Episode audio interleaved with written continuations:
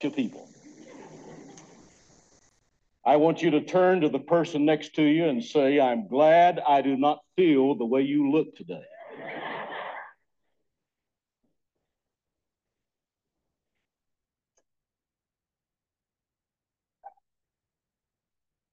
I see only a couple of you got slapped. Turn with me in your Bibles to John chapter 17. Find verses 2 and 3.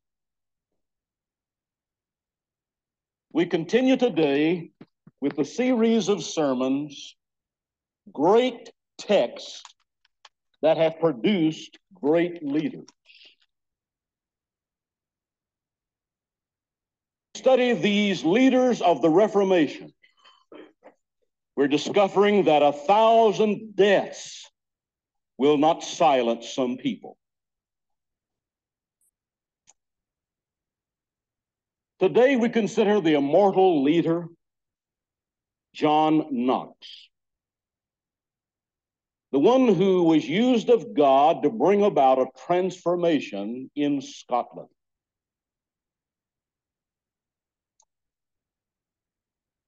Go, said the old reformer to his wife while he was dying.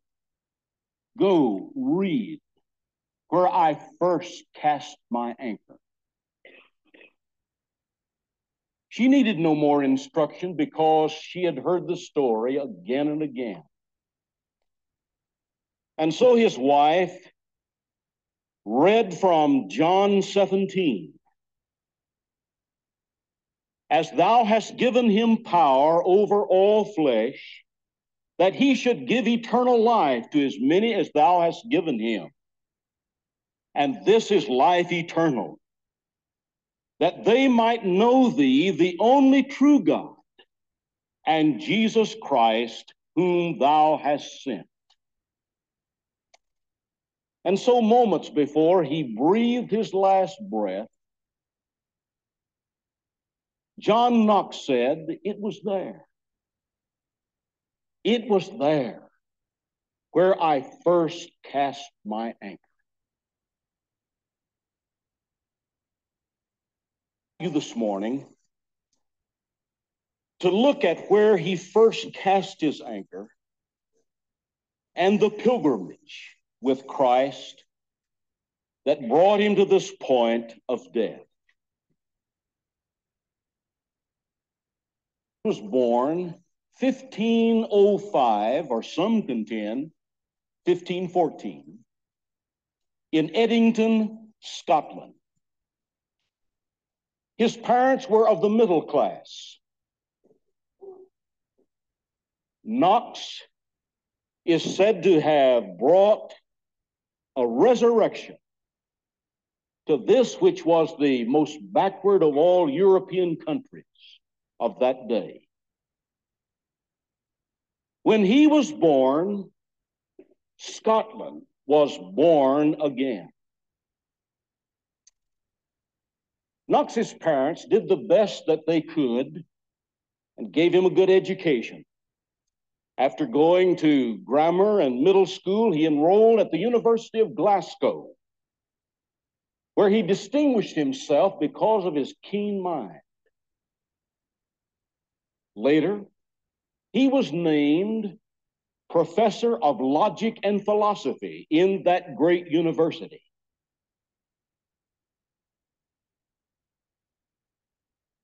1930, 13 years after the Reformation had ignited in Germany, John Knox was ordained as a priest in the Roman Church of Scotland.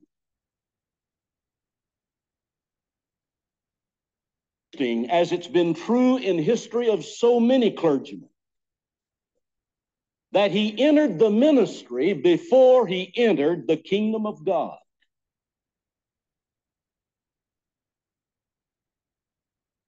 priest, he was ignorant of the true gospel of Jesus Christ. Lived in that era when Scotland, like all of Europe, was in bondage to a corrupt church. They had banned the Bible. And because of the ignorance of people, they lived in superstition and fear and oppression. And most people had a very gloomy outlook on life. Of the Church of Jesus Christ that at any time, when it should be the proclaimer of truth, should withhold and so often pervert the truth of the gospel. The Roman Catholic Church gained control of Scotland in the 11th century. And so now, for 400 years, the church there had oppressed the people.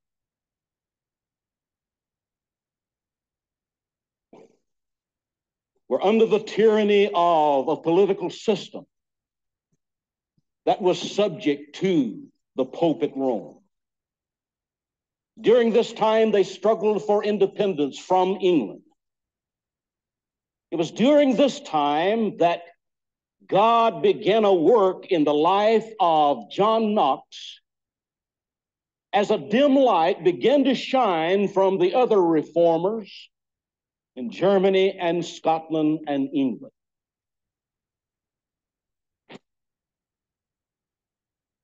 One day, John Knox in a monastery pulled from the library shelf some books that had been banned by the church and condemned by the Inquisition.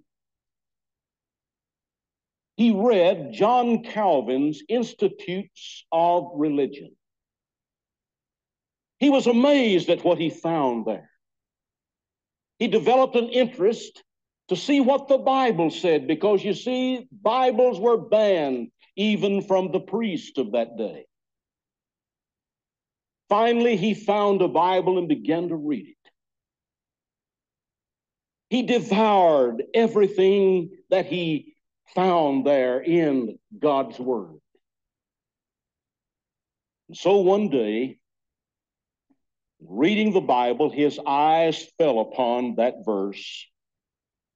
And this is life eternal that they might know thee, the only true God, and Jesus Christ, whom thou hast sent. Suddenly, the light began to penetrate John Knox's soul.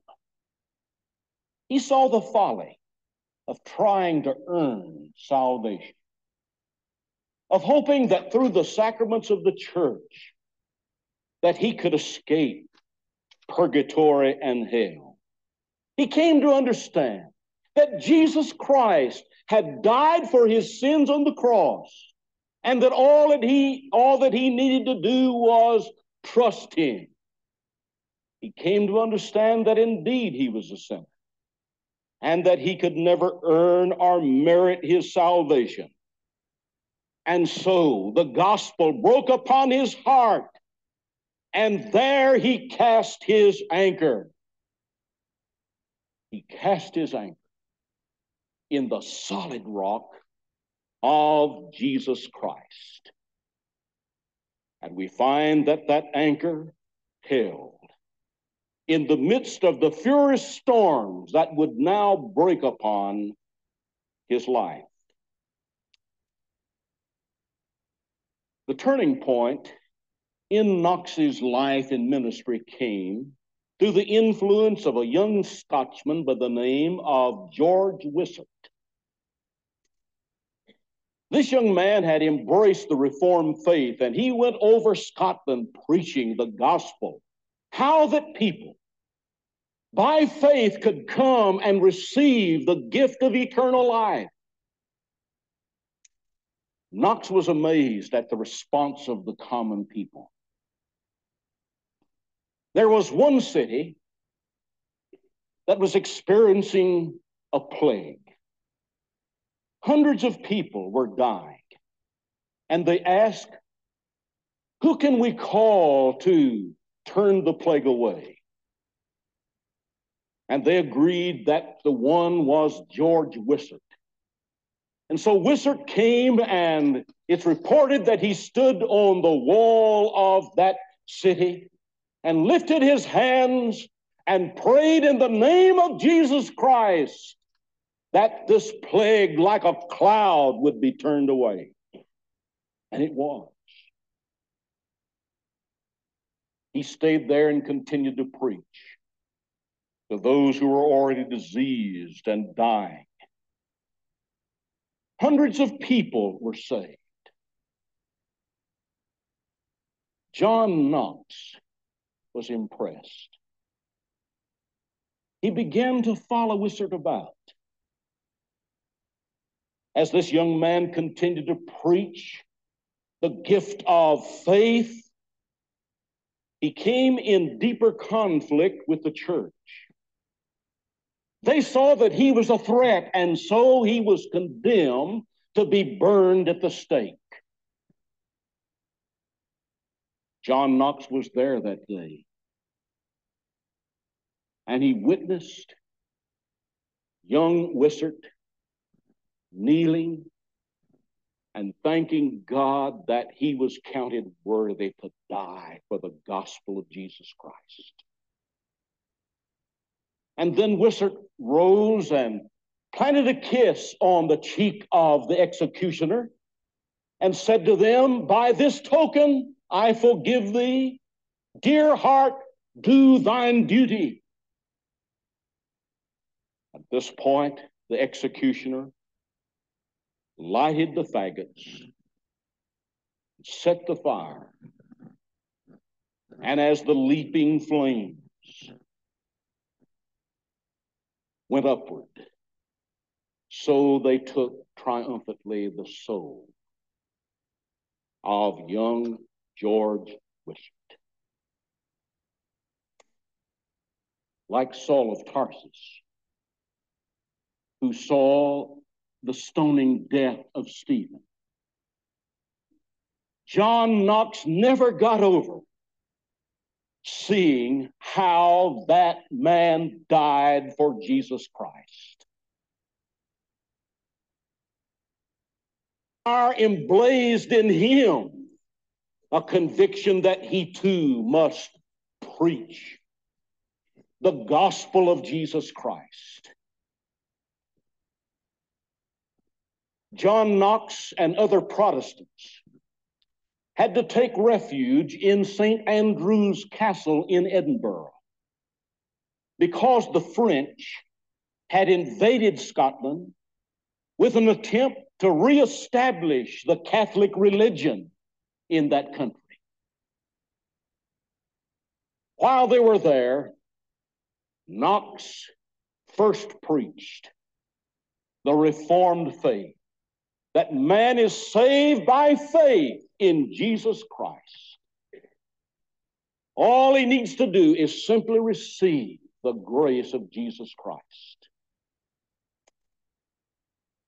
The French beat down the doors and came in and captured those who were gathered there. And John Knox was chained to the rowing bench of a French warship for two years, he pulled the oars under the whip of a taskmaster.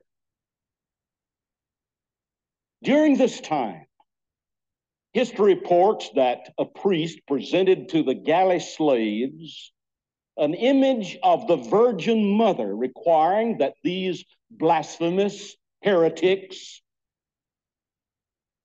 give her reverence. John Knox said, Mother, Mother of God, this is not the Mother of God. This is a piece of painted wood. I've cast my anchor in Jesus Christ. This idol is worth no more than swimming. And so he tossed it into the water. Knox became seriously ill, laboring under those conditions as a oarsman. Many thought that he would never live. But as that ship sailed along the coast of Scotland, from the galley, he raised up on his elbows and looked out and saw the spires of St. Andrews. And he said, That's the place where God first opened my mouth to his glory. And I am fully persuaded how weak soever I know.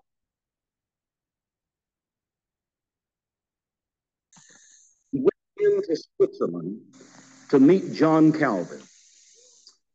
For four years, he sat at Calvin's feet to understand more clearly the scriptures and the Reformed faith. Now in his 40s, Knox is led by the Lord to translate both the Old and the New Testaments. And that Bible is named not after John Knox, but the place where it was translated, the Geneva Bible. And you'll be interested to know that when the pilgrims sailed to this land on the Mayflower, that they forbade the modern and recent translation of the scriptures, the King James Version, and brought with them the old, reliable, sound Geneva version of God's Word. After some time, John Knox made his way back to Scotland where he became the leader of the transformation of that country from Catholicism to Protestantism. In 1560, the Protestant faith was adopted as the state religion of the country of Scotland. It was John Knox, the Presbyterian, his great compassion and his tremendous courage that completed the transformation that was in progress in the country of Scotland. I want us to focus for a few moments before we go on with his pilgrimage, on his compassion and his courage. John Knox, above everything else, was a man of prayer. It is stated that once he agonizingly prayed in a garden of a church in Edinburgh. And someone heard him pray, Great God, give me Scotland or I die. Give me Scotland or I die. Queen Mary of Scots once said that she feared the prayers of John Knox more than the armies of England. John Knox was a man of prayer, and God used him to change his country. You and I, if we will take prayer seriously, can change our country. But somehow compassion is a lost word in our Christian vocabulary. Oh, not in word, but in experience. How many of us are burdened? How many of us weep? How many of us are willing to say, God, give me America or I die? Do you have a prayer list? Sunday school teachers, do you take that roll, that prospect list, and pray through those that need Christ, those that need to be enriched and edified, those that need some changes in their lives? Prayer will make a difference if you and I will discipline ourselves to giving time to God in prayer. Oh, that we had this kind of compassion that characterized the life of John Knox, or better still, the life of our Lord, who upon seeing the multitude was moved with compassion because they were sheep, not having a shepherd, scattered abroad. But likewise, Knox was a man of great conviction. He had so much courage that one king at his burial said, Here lies a man that never feared the face of man. It's true. He was not afraid of the queen of his day. It's reported that he came to her castle and reproved her to her face when she had condemned the Protestants. And once when Queen Mary was about to enter into a illicit relationship, John Knox publicly from that pulpit in Edinburgh stood up and denounced the sin, the, the sin of the queen. She asked him to come to her castle. There she inquired why he had publicly denounced her sin. John Knox said, I don't have time to go about counseling with individuals. Why didn't you come and hear the message that God has for you? We need that kind of courage. We need that kind of conviction in the pulpits of America, as well as among the people who claim the name of Jesus Christ. Last week I read this statement by Don Wildmon of the National Federation for Decency. Today, 4,000 innocent, precious lives of unborn babies were snuffed out. Their arms and legs were torn from their bodies and their skulls crushed. One and a half million times each year, our civilized society will take innocent lives. And yet, 300,000 pulpits remain silent. 600,000 children between the ages of 3 and 18 are involved in child pornography. 20,000 of them will disappear each year, never to be seen again and 300,000 pulpits remain silent. The networks make a mockery of Christians, the Christian faith, the Christian values with nearly every show they air. Greed, materialism, violence, sexual immorality are standard fare. Program after program, movie after movie contains anti Christian episodes and plots News articles condescendingly refer to the fundamental right wing of Christians. Those who speak out for the sacredness of life are branded as extremists, and 300,000 pulpits are silent.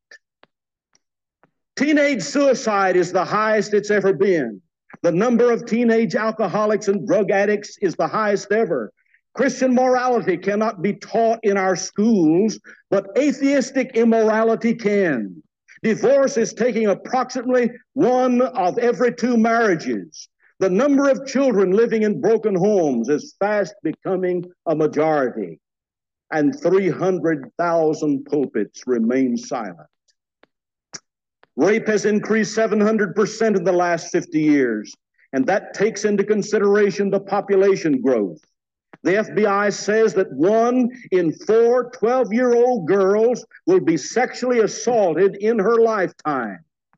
Pornography has become an $8 billion business with some of the largest companies in America involved CBS, RCA, Coca Cola, 7 Eleven, and Time, and so forth.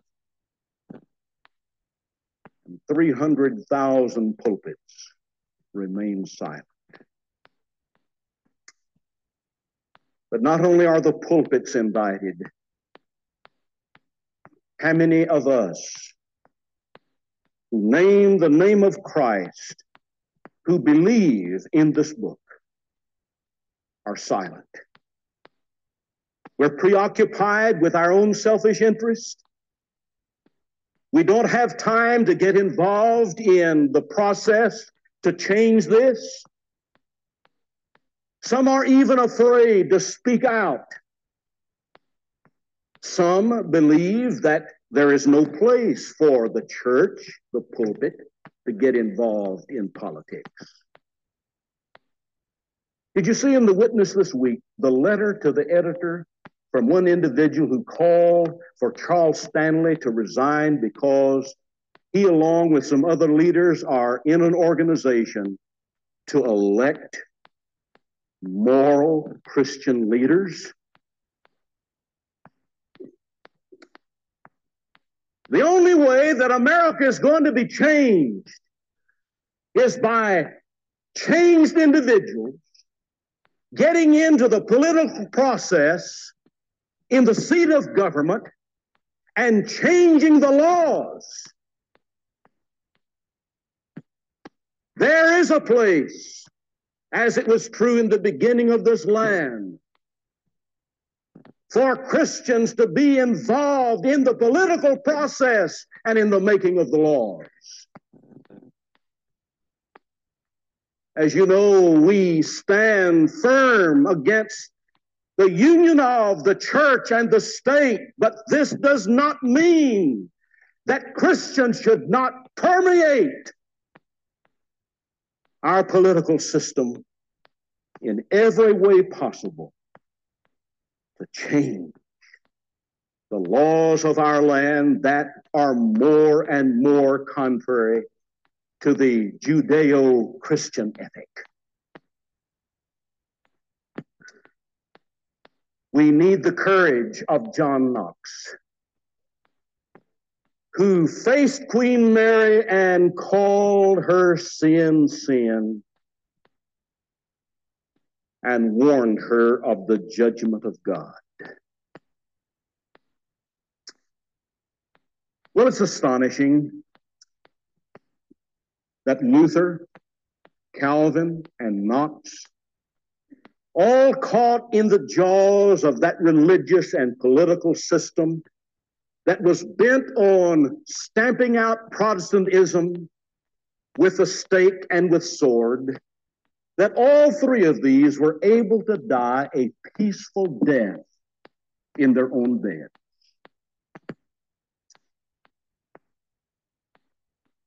John Knox's anchor did not budge nor did it drag when the end came for him.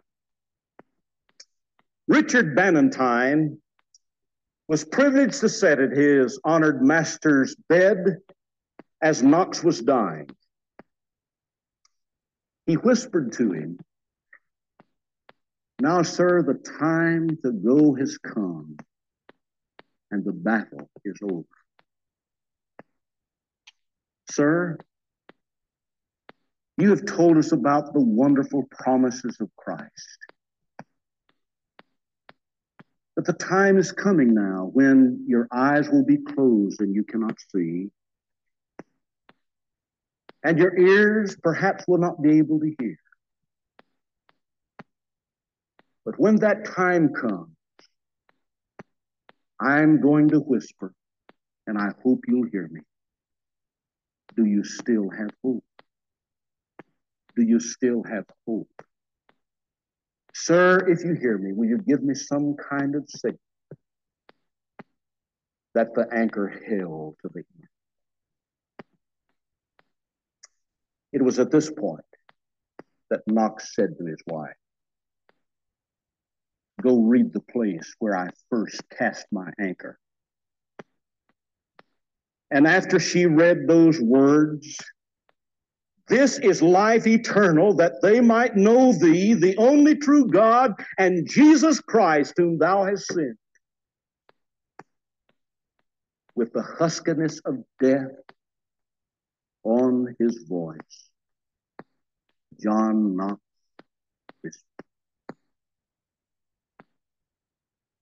This is the place. This is the place I first my anchor.